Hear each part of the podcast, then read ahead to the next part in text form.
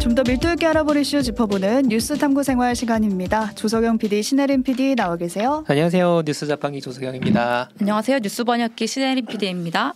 네, 오늘은 조석영 PD가 준비를 해왔는데 앞서 말씀드린 포구 참사 소식 관련해서 가지고 오셨죠. 네, 맞습니다. 앞서 온유안에서도 간단히 전해드렸는데 오송 지하도 참사입니다. 음. 자, 폭우라는 천재지변에 의한 사고지만 인명 피해가 커진 건 인재다. 즉 사회 안전 시스템이 문제였다는 평가가 중론이고요.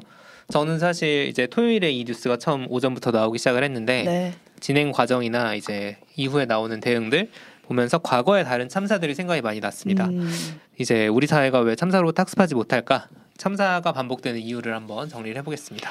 네, 그러니까 지하차도를 지나다가 사망한 희생자들의 안타까운 사연도 사고 소식 이후에 계속 전해져 오고 있어요. 맞아요. 그래서 좀 마음이 아프고 사실 음. 많이 나와서 저희가 일일이 소개를 해드리지 않겠지만 뭐 처남을 바래다 주는 길이었던 30대, 여행을 떠나던 20대, 아파트 청소 길에 나섰던 70대, 평소 어머니와 통화를 30분씩 했다던 40대 사망자 등등 음, 굉장히 사연이. 평범한 그러니까요. 그러니까 너무 평범한 일상들이어서 아 이게 내가 될 수도 있었겠다, 충분했겠다 이런 생각이 들더라고요. 그렇죠. 너무 안타까운 사연이 많았고요. 특히 이제 32살 A 씨가 과거 SNS에 남긴 글이 오늘 온라인에 공유되면서 안타까움이 더해지고 있습니다. 네, 세월호랑 이태원 참사에 네. 대해서 이렇게 추모를 하는 글을 올리셨더라고요. 글을 올리셨던 게 이제 온라인 커뮤니티에 돌고 있는데요. 어, 2019년 4월 16일에 쓴 글을 조금 읽어보면 세월호 오죽이다. 5년 전 나는 고시원에서 생활하는 가난한 대학생이었다. 나 살기도 힘들었던 그때 세월호 뉴스를 보고 눈물이 흘렀다. 뭐 다시는 이런 비극이 없도록 남아있는 우리들이 열심히 살게. 음. 이제 이런 세월호에 대해 남긴 글이 있고요. 네. 이태원 참사 소식이 전해진 날의 글도 있습니다. 이태원에서 많은 사상자가 발생했다는 소식을 접했다. 고인 및 유가족분들께 깊은 애도를 보낸다. 그래서 오늘 소식을 들으며 오래전 상주에서 있었던 사고가 생각났다. 음. 라고 하면서 어 2005년에 상주에서 있었던 압사 사고를 언급을 합니다. 네. 어, 제가 좀 찾아봤더니 이때 이제 축제 행사에 인파가 몰리면서 11명이 깔려서 숨지고 오. 44명이 부상을 당했습니다. 아, 정말 큰 사고였던 이런 거죠. 일이 있었군요. 근데 네. 그 현장에 있었다는 얘기군요. 그렇죠. 중학생이었 중학생이었는데 그 현장에서 기억이 있는 거죠. 이태원 참사가 인파가 몰려서 159명이 압사한 사건이다 사고다 보니 이 사고를 보면서 기억을 떠올리신 것 같더라고요. 그러니까 참사에 대한 기억이 직접 경험했을 수도 있고 목격했을 수도 있는데 그렇지 않더라도 사람들 마음에 어떤 식으로든 남아 있는 것 같아요. 맞아요. 그때 나는 뭘 하고 있었는지. 맞아요. 음. 사실 전 상주 사고는 잘 몰랐는데 음. 네. 이분은 이제 당시 상주에 살고 계셨기 때문에 기억하신 것 같고요. 저는 오송 지하도 참사를 보면서 2020년에 부산에서 있었던 참사가 떠올랐습니다. 정확히 저도 이 사건이 딱 떠올랐는데 네. 어떤 사건이었는지 설명해 주시죠. 항상 방송하고 취재하던 기억이 있어요. 저는 이제 음. 참사를 경험을 하면은 자 2020년 7월 23일입니다. 저희가 유튜브와 레인보우로 사진을 보여드리고 있는데요. 부산 초량동에 위치한 초량 제 1 지하차도에 오전 9시 30분 전후로 물이 차기 시작합니다. 음. 근데 별다른 통제 조치가 없어가지고 차들이 저 물인데 계속 들어간 거예요. 음. 몰랐죠 저렇게 묻혀 몰랐죠. 예. 몇몇 차들은 처음에 이제 돌아간 차도 있었는데 이번에도 지금 블랙박스 영상 나오고 하는 거 보면 막 역주행해서 도, 돌아가고 음. 뒤로 가고 한 차들이 있었잖아요. 네. 그런데 처음에 이제 바퀴 높이 정도라서 그냥 진입하는 차들이 꽤 있었다고 해요. 괜찮을까 싶어서. 그렇죠. 9시 40분. 그러니까 처음에 물이 차기 시작한 지 10분 정도 지난 후에 급격히 물이 차오르면서 수위가 2m를 넘겼고요. 그때 지하차도 안에 있던 차량 7대가 침수됐습니다.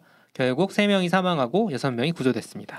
이번 오송 참사가 지하도 침수라는 점도 같고 그렇죠. 폭우라는 기상 원인도 같고 맞습니다. 그래서 이 사고를 떠올리신 분이 정말 많았을 것 같아요. 맞아요. 네. 저도 이 사건을 보고 나서 그때 아 폭우 때는 지하차도가 이 정도로 위험하구나. 위험하구나. 이렇게 맞아요. 빨리 물이 차오를 수도 있구나. 이때 각인이 음. 됐었거든요. 맞아요. 근데 비슷한 사건이 또 났어요. 그러니까요. 이런 참사가 발생하면 반드시 따라붙는 게 인재라는 단어입니다. 그러니까 단순한 천재지변 아니라는 게 아까 말씀하신 것처럼 폭우가 기상 원인이 있잖아요. 음. 그런데 이 폭우가 내렸다고 해서 정말로 항상 사람들이 이렇게 많이 죽느냐 그게 아니라는 거죠.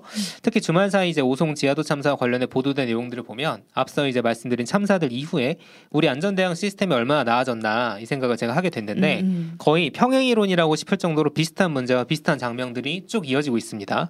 첫 번째 경고가 무시됐다. 그러니까 이번에 오송 지하도 침수도 예견된 신고가 있었어요. 이미 큰일 날것 했었다고. 같다. 맞아요. 네. 그게 이제 또 밝혀져가지고 오늘 아침 CBS 김현정의 뉴스쇼에 오송읍 주민 한 분 인터뷰를 했습니다. 음. 지금 오송 지하도 참사의 원인을 간단히 보여드리려고 하는데 지금 유튜브와 레인보우로 그래픽을 보여드리고 있어요.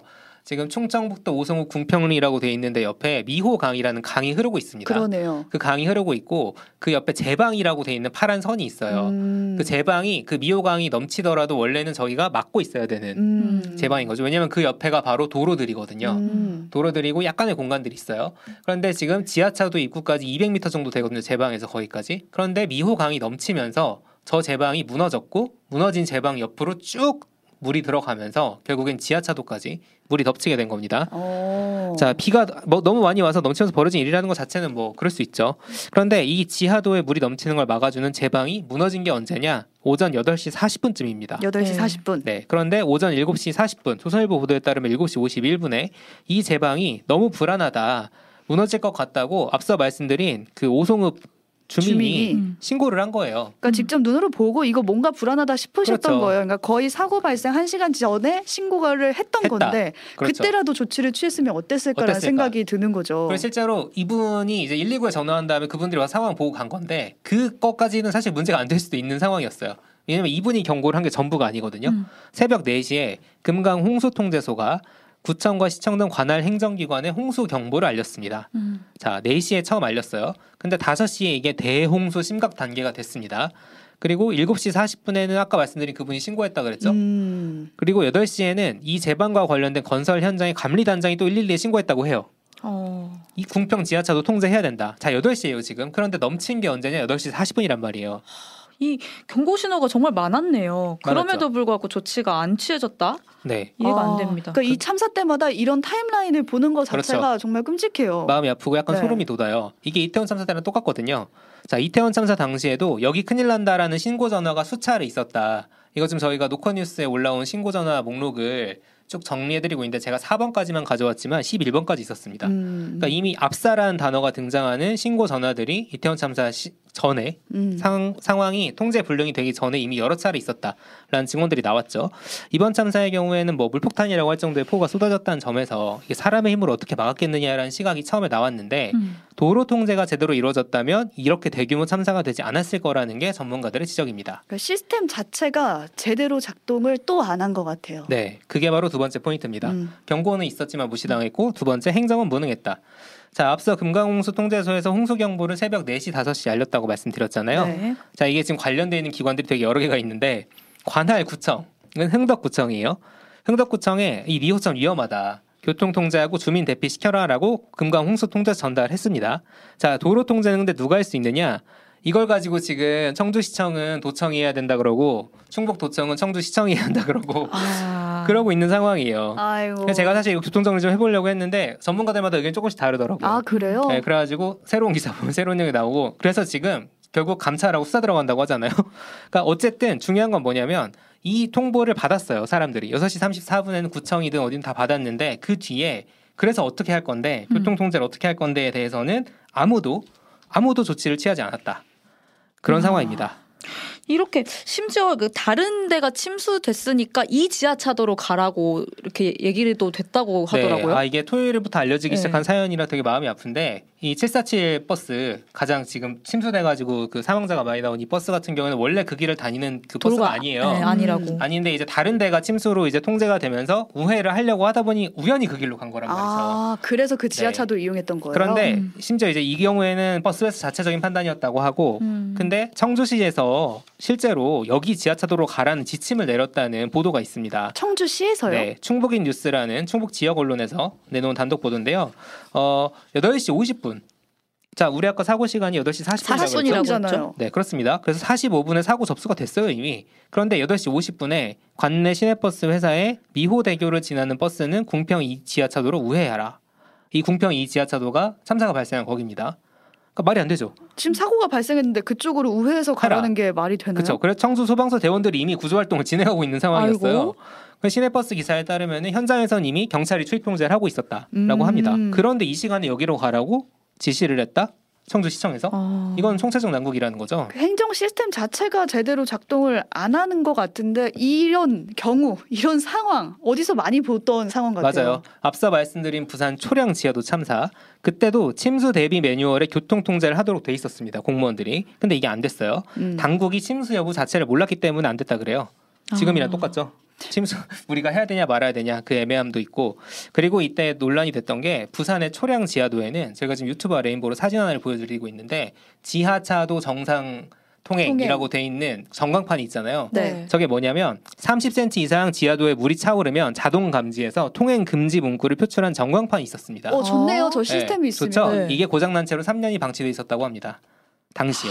저건 도대체 또 누가 관리를 하는 건가요? 그래서 지금 이 제가 사진 어디서 가져왔냐면 이제는 잘 관리되고 있다라고 1년 뒤에 가가지고 보도한 아. 내용을 가지고 지금 사진을 찍은 걸 보여드리고 있습니다. 이것만 고장난 게 아니라 뭐 배수 펌프도 네. 고장났다는 얘기도 있던데. 그렇죠. 이번에 오송 지하차도에도 그러니까 이거 방금 보여드린 거는 전광판은 부산에 있던 건데 오송 지하차도에도 물을 빼내는 배수 아, 펌프가 있었다고 네. 해요. 음. 분당 3톤의 빗물을 처리할 수 있는 배수 펌프가 있었다고 하는데 이것만 있었어도 그렇죠. 고장 난 건 아닌데 네. 물이 한꺼번에 들어오면서 전기 공급이 끊겨서 작동하지 않았다고 합니다. 아, 당 그때 고장 난 거군요. 그렇죠. 그러면. 그러니까 아, 제가 이해가 안 되는 게 배수 펌프가 물 들어온다고 작동 안 하면은 그게 그러게요. 그게 배수. 펌프인가요? 물이 들어와야 작동을 하는 거 아닐까? 아니, 지금 저희가 아, 웃을 일이 아닌데 네. 너무 황당하니까 이런 생각이 드는 거예요. 그러니까 들을수록 이게 폭우 탓이다, 천재지변인데 이거 어쩔 수가 없는 일 아니냐 이렇게 말을 할 수가 없는 거예요. 시스템이 고장 나서 생긴 인재거든요. 맞아요. 인재라는 게 결국 시스템이니까 행정이 잘 작동해야 되는 문제라서 행정 책임자들에게 시선이 갑니다.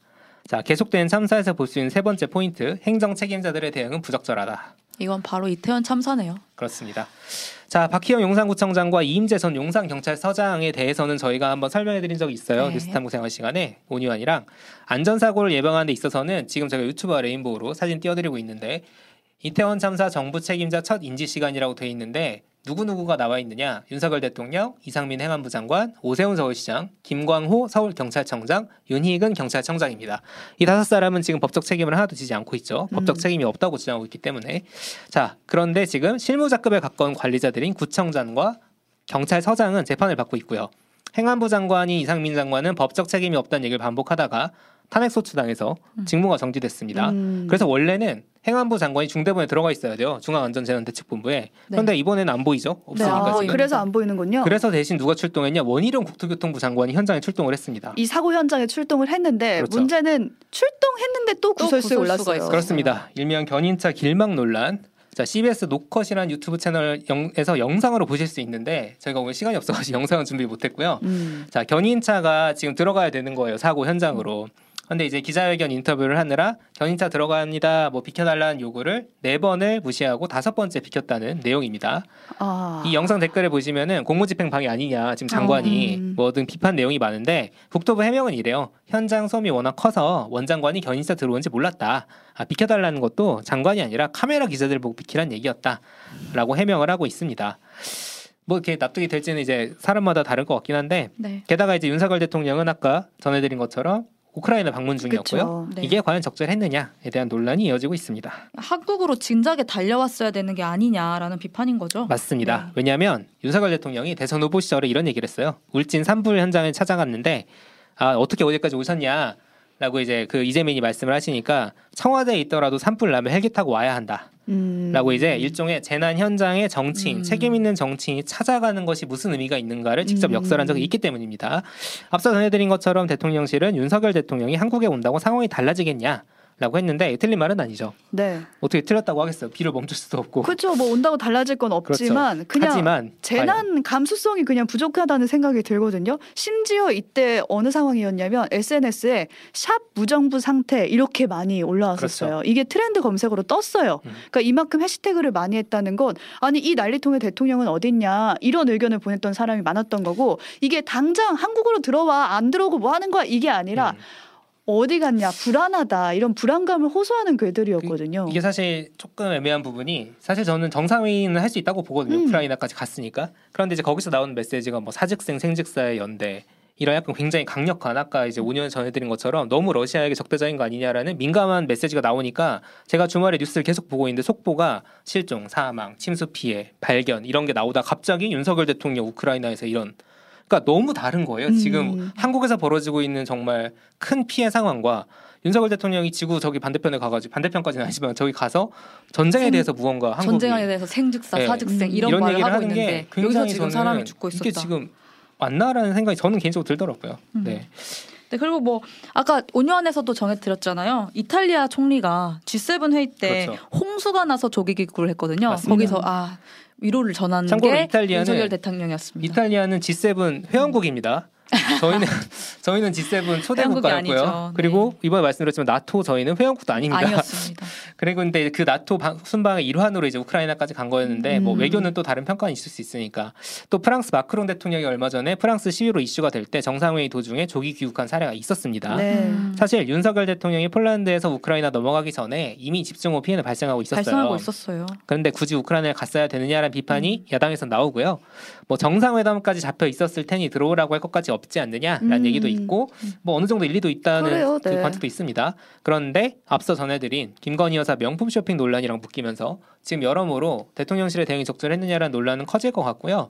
저는 이제 보고 계신 분들이 어떻게 생각하시는지 댓글을 주시면은 또 모아서 이따 나눠보도록 하겠습니다. 대응의 문제가 조금 있는 것 같아요. 지금 정부가 참사가 왜 이렇게 반복되는지, 왜 같은 패턴으로 계속 발생하는지 이 부분을 좀 집중적으로 들여다봤으면 좋겠다 이런 생각이 듭니다. 여기까지 조석영 PD, 신혜림 PD 수고하셨습니다. 감사합니다. 감사합니다.